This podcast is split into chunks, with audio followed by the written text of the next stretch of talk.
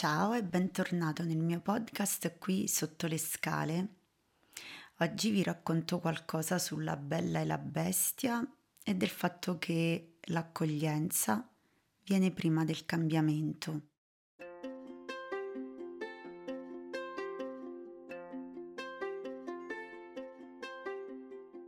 Immagino tu conosca la storia della bella e la bestia la fiaba in cui una bella, appunto, attraverso il suo amore, riesce a rompere l'incantesimo di questo principe che a causa della sua eh, tendenza a fidarsi più delle apparenze che della realtà, perché questo sembra essere il tema portante della, uno dei temi portanti di tutta la fiaba, viene punito da una maga travestita da mendicante, che appunto lo trasforma in una bestia, condannandolo a non poter tornare ad essere un principe finché um, una fanciulla non si fosse innamorato di lui.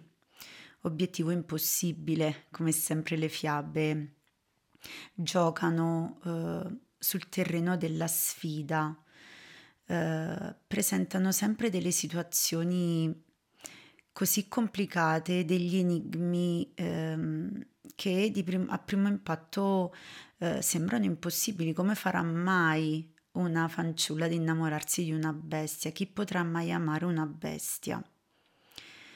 Um, anche se il tema principale di questa fiaba è appunto che l'apparenza inganna um, e quindi non tutto ciò che appare è poi come risulta nella sua essenza.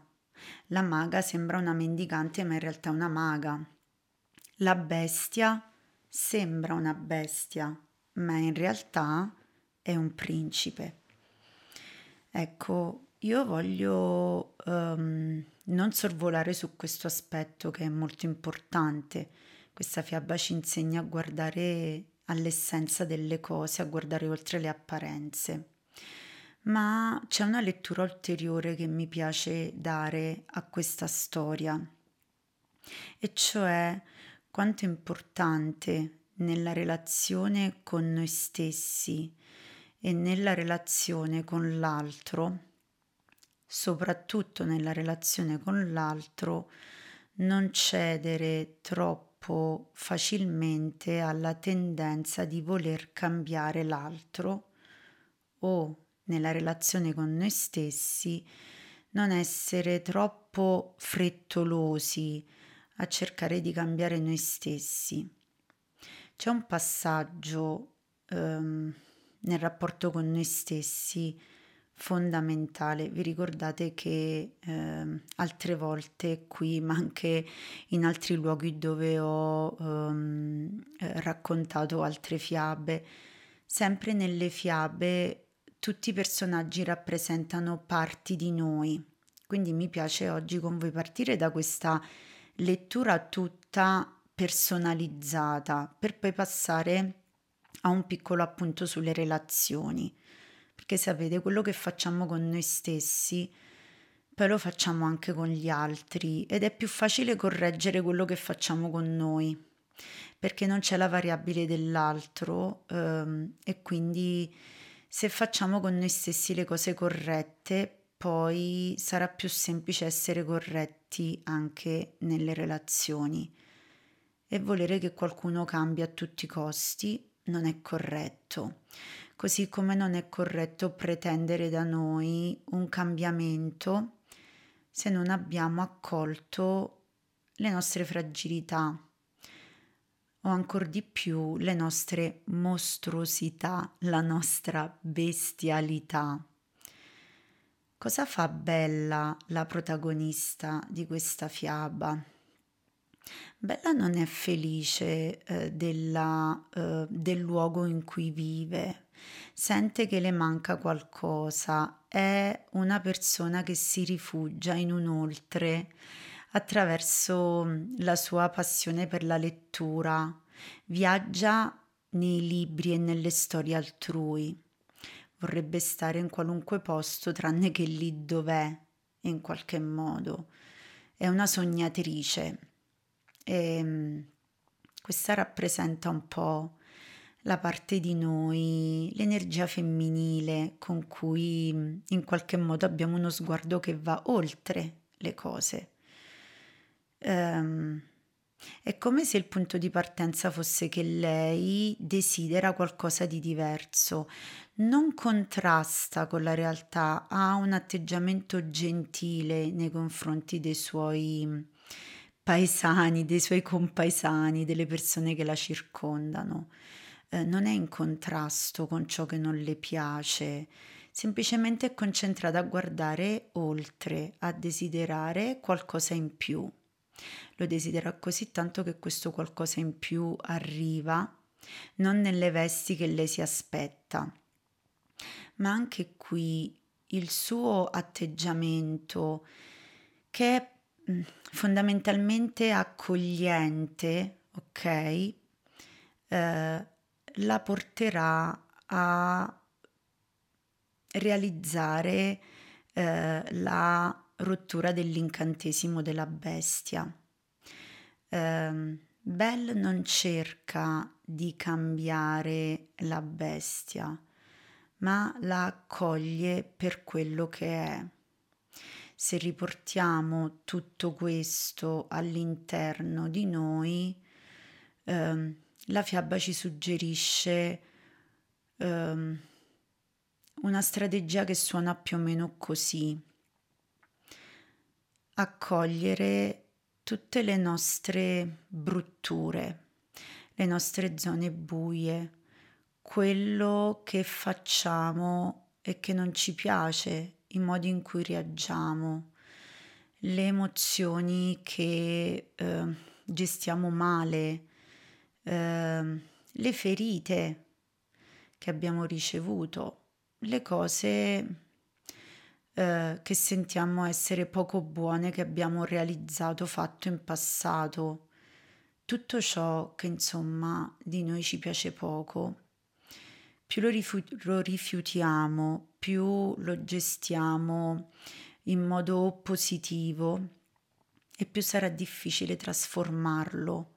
Il cambiamento non viene da un'opposizione, ma viene da un'accoglienza e da una trasformazione, dall'accoglienza di quello che non va è strano, no? Quello che vi sto dicendo, perché bisognerebbe combattere quello che non va. Siamo abituati ad una strategia oppositiva nei confronti delle cose che non ci piacciono. E invece a livello interiore le, le leggi eh, dell'anima non sempre combaciano con le leggi che noi umani abbiamo inventato, con le nostre strategie che spesso applichiamo all'esterno e che sinceramente funzionano poco anche lì. Perché per aiutare qualcuno a migliorare, se vogliamo aiutare qualcuno, eh, pensate a chi si ritrova ad insegnare o che ha a che fare con un rapporto comunque pedagogico, educativo.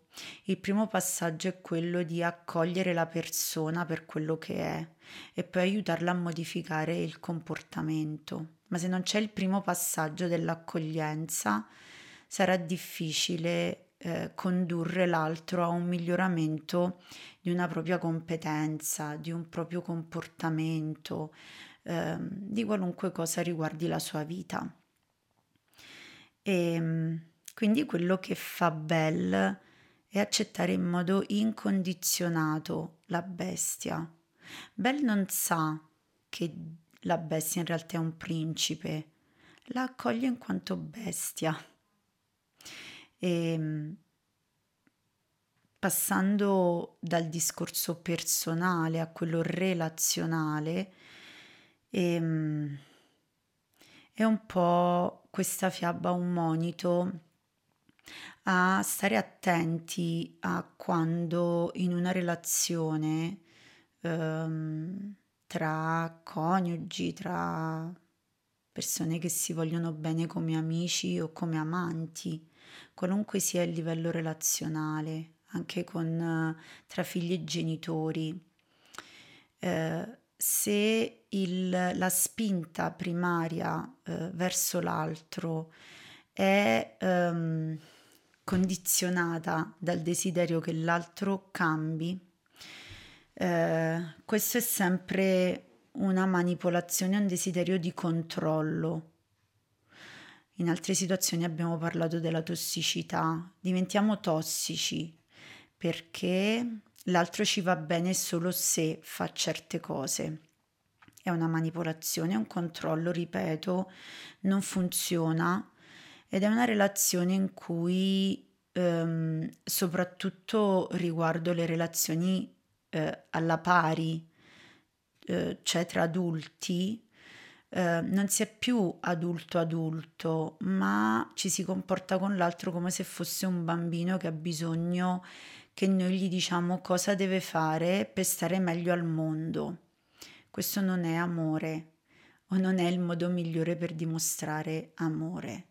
Questo non vuol dire che non si debbano fare richieste all'altro, eh, che non si possa eh, cercare di capire come migliorare alcuni aspetti della relazione, ma il primo passaggio è, della, è quello dell'accoglienza incondizionata.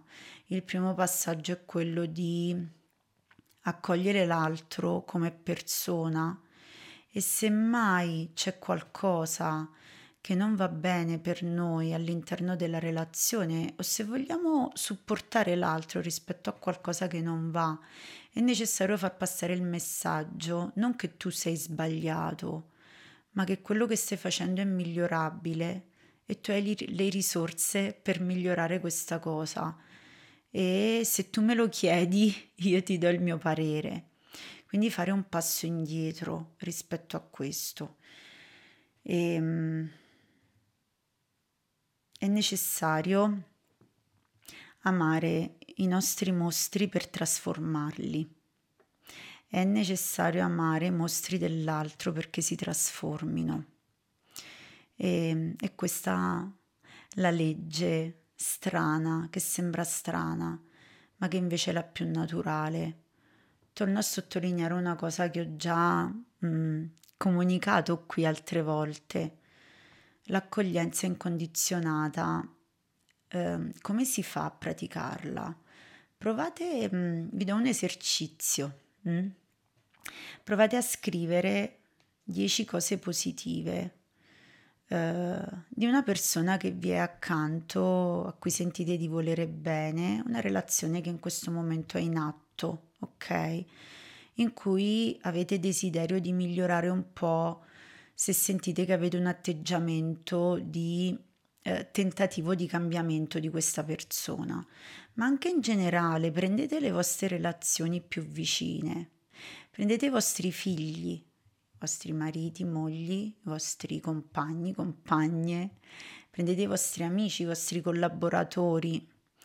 Scegliete ogni giorno di prenderne uno e di scrivere 10 cose positive che ci sono per voi lì con quella persona. Scrivete 10 cose positive con e tirate fuori le caratteristiche positive di quella relazione che sicuramente non derivano solo dal vostro impegno e dai vostri sforzi, ma sicuramente sono frutto di una reciprocità se quella relazione è positiva.